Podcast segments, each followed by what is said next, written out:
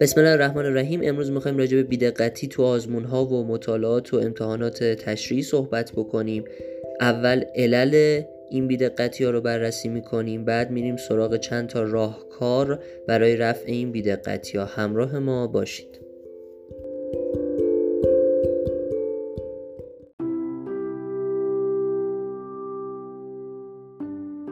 خب بیدقتی انواع مختلفی داره. مثلا بیدقتی توی آزمونه آزمایشی یا بیدقتی توی امتحانات تشریحی که تو مدرسه میدیم یا بیدقتی توی مطالعاتمون تو خونه حتی بیدقتی توی کلاس درس. علل این بیدقتی ها به طور کلی یه سری موارد ثابت هستند که اگر سعی بکنید این نکاتی که میگم رو رعایت بکنید و سعی بکنید این موارد رو تمرین بکنید به مرور این بیدقتی ها کاهش پیدا می‌کنه.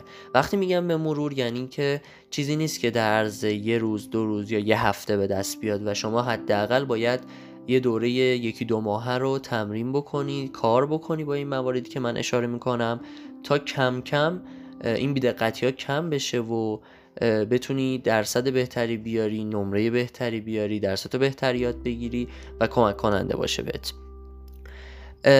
خب الان می‌خوام برم سراغ راهکارهای این که چطوری بیدقتی ما کم بکنم. به نظر من یکی از مهمترین در واقع راهکارهایی که می‌تونیم در مورد کاهش بیدقتی داشته باشیم استفاده از یه مداد ساده است. یعنی چی؟ یعنی اینکه من بیام موقع مطالعه یه مداد بگیرم دستم هر قسمتی که دارم مطالعه می‌کنم رو اون مداد رو حرکت بدم یا زیر بخش های مهم یا کلمات مهم خط بکشم. ما وقتی اینو میگیم دانش آموزا فکر می‌کنن که باید زیر همه قسمت ها خط بکشن. من بعضی وقتا دانش آموزا رو بررسی می‌کنم مطالعاتشون رو می‌بینم مثلا یه کتابشون کلا زیر همه کلماتش خط کشیده شده یا highlight شده. مسلما منظور ما این نیست. منظور ما اینه که اگر به طور مثال شما داری 5 خط ده خط مطالعه می‌کنی توی اون 5 خط 4 تا 5 تا 6 تا کلمه مهم هست زیر همون کلمات مهم خط بکشی یا فقط همون کلمات مهم رو highlight بکنی. حالا بحث highlight کردن و اینکه چیا رو highlight بکنیم یه بحث جداگانه است. اما به طور کلی یکی از راهکارهایی که می‌تونه باعث کاهش بیدقتی های شما بشه همین highlight کردن و خط کشیدن زیر کلمات مهم یا حرکت دادن مداد زیر قسمت هایی که دارید مطالعه می‌کنید. این هم برای مطالعاتتون توی منزل مفیده و باعث میشه دقتتون زیاد بشه هم برای آزمون هاتون مهمه هم آزمون های آزمایشی هم امتحانات تشریحی یعنی خیلی وقتها دانش آموزا معمولا چون چشمشون زودتر حرکت می‌کنه یا چشمشون دیرتر از متنی که می‌خونن حرکت می‌کنه یه سری کلمات مهم یا افعال منفی رو نمی‌بینن و فکر می‌کنن مثبته و توی امتحان سوال و جواب اشتباه میدن و یا توی آزمونه تستی تست رو غلط می‌زنن و درصد منفی براشون لحاظ میشه. سعی بکنید که تمرین بکنید. از همین الان هر چیزی که دارید می‌خونید رو یه مدادی خودکاری زیرش حرکت بدید تا بهتر بتونید متوجه اون مطلب بشید. این راهکار اول راهکار دوم اینه که سعی بکنید که عجله رو کم بکنید. خیلی وقتا من می‌بینم دانش آموزا به واسطه اینکه خیلی درس خوندن یا خوب درس خوندن و یا مثلا می‌خوان زود آزمون بدن یا زود امتحان بدن یا زود مطالبشون رو جمع بکنن تون تون می‌خونن خیلی عجله می‌کنن. و همین تون تون خوندنه و عجله کردنه باعث میشه جملات رو تا آخر نخونن. در نتیجه یه سری قسمت های مهمی که توی آخر سوالات وجود داره رو نبینن. به طور مثال توی مثلا سوالات شیمی خیلی وقتها انتهای سوالات یه سری نکته های کوچیک اشاره میشه که برای حل سوال خیلی مفیده. یا مثلا گرم ها جرم ها یا چگالی ها یا قسمت های مهم آخر سوال میاد. دانش آموز چون عجله داره و زود می‌خواد سوال رو حل بکنه دقت نمی‌کنه به اینکه باید تا آخر سوال رو بخونه. در نتیجه همین عامل باعث میشه که سوال رو به درستی جواب نده. پس راهکار دوم اینه که عجله نکنید سعی کنید جملات رو تا آخر بخونید. بعد برید سراغ جمله بعدی. سومین راهکار اینه که سعی بکنید تست بزنید. حالا این بحث تست زدن در مورد دانش آموزای سالهای پایه یا دانش آموزای متوسطه اول شاید کمتر باشه. اما به هر حال تو هر پایه ای که هستید سعی بکنید که اگر حس می‌کنید یه جایی بیدقتی دارید یا توی یه درس خاصی مثل ریاضی مثلا بیدقتی دارید یکی از راهکارهاش اینه که برید سراغ حل تست و سعی کنید تست حل بکنید. حالا هر چقدر این تست ها بیشتر بشه احتمال بیدقتی شما کمتر میشه و دقتتون میره بالاتر.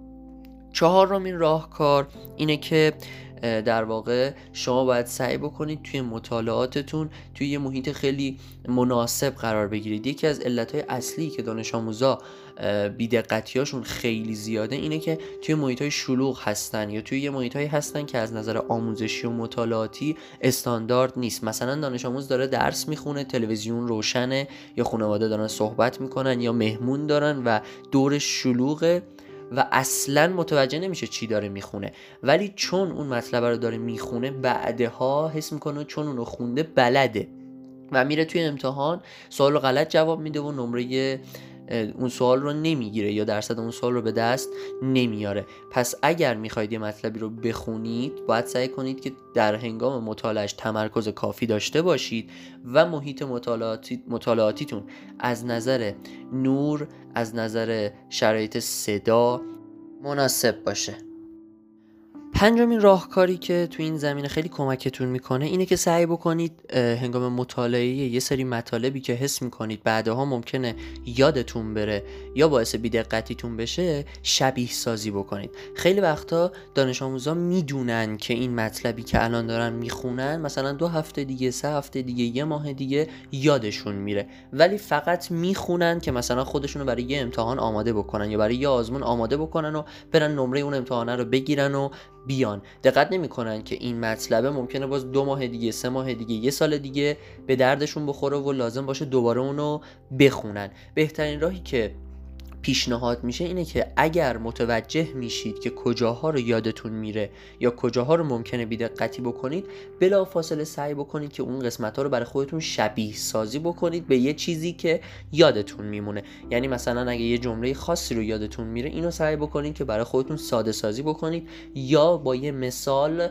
توی زندگی عادی روزانه خودتون اون مطلب رو برای خودتون شبیه سازی بکنید تا بعدها راحت تر بتونید اون رو در واقع مرور بکنید و دوباره بازیابی بکنید.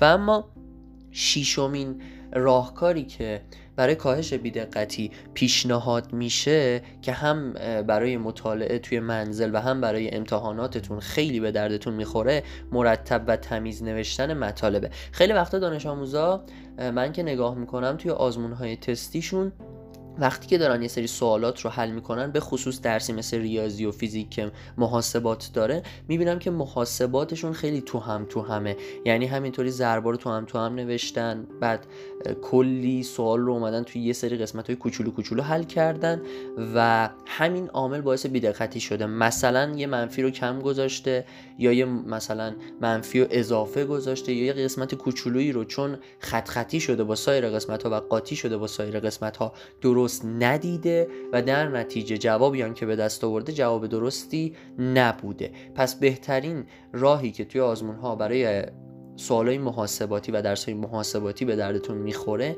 اینه که وقتی دارید چک نویس می‌کنید و یه سری سوالات رو حل می‌کنید این چک نویس کردنتون و حل کردنتون مرتب و تمیز باشه. البته این مورد رو می‌تونید به بقیه درس ها مثل مثلا شیمی یا زیست شناسی یا حتی دروس عمومی هم تعمین بدید و اگر دارید نکته برداری می‌کنید خلاصه نویسی می‌کنید یا توی آزمون ها سوالی رو حل می‌کنید سعی کنید که اگر چک نویس دارید می‌کنید این چک نویسه مرتب و تمیز باشه تو هم تو هم و قاطی پاتی نباشه. چون باعث میشه که شما اشتباه های محاسباتی داشته باشی بیدقتی بکنی و در نتیجه نتونی نمره اون سوال یا درصد اون سوال رو به دست بیاری.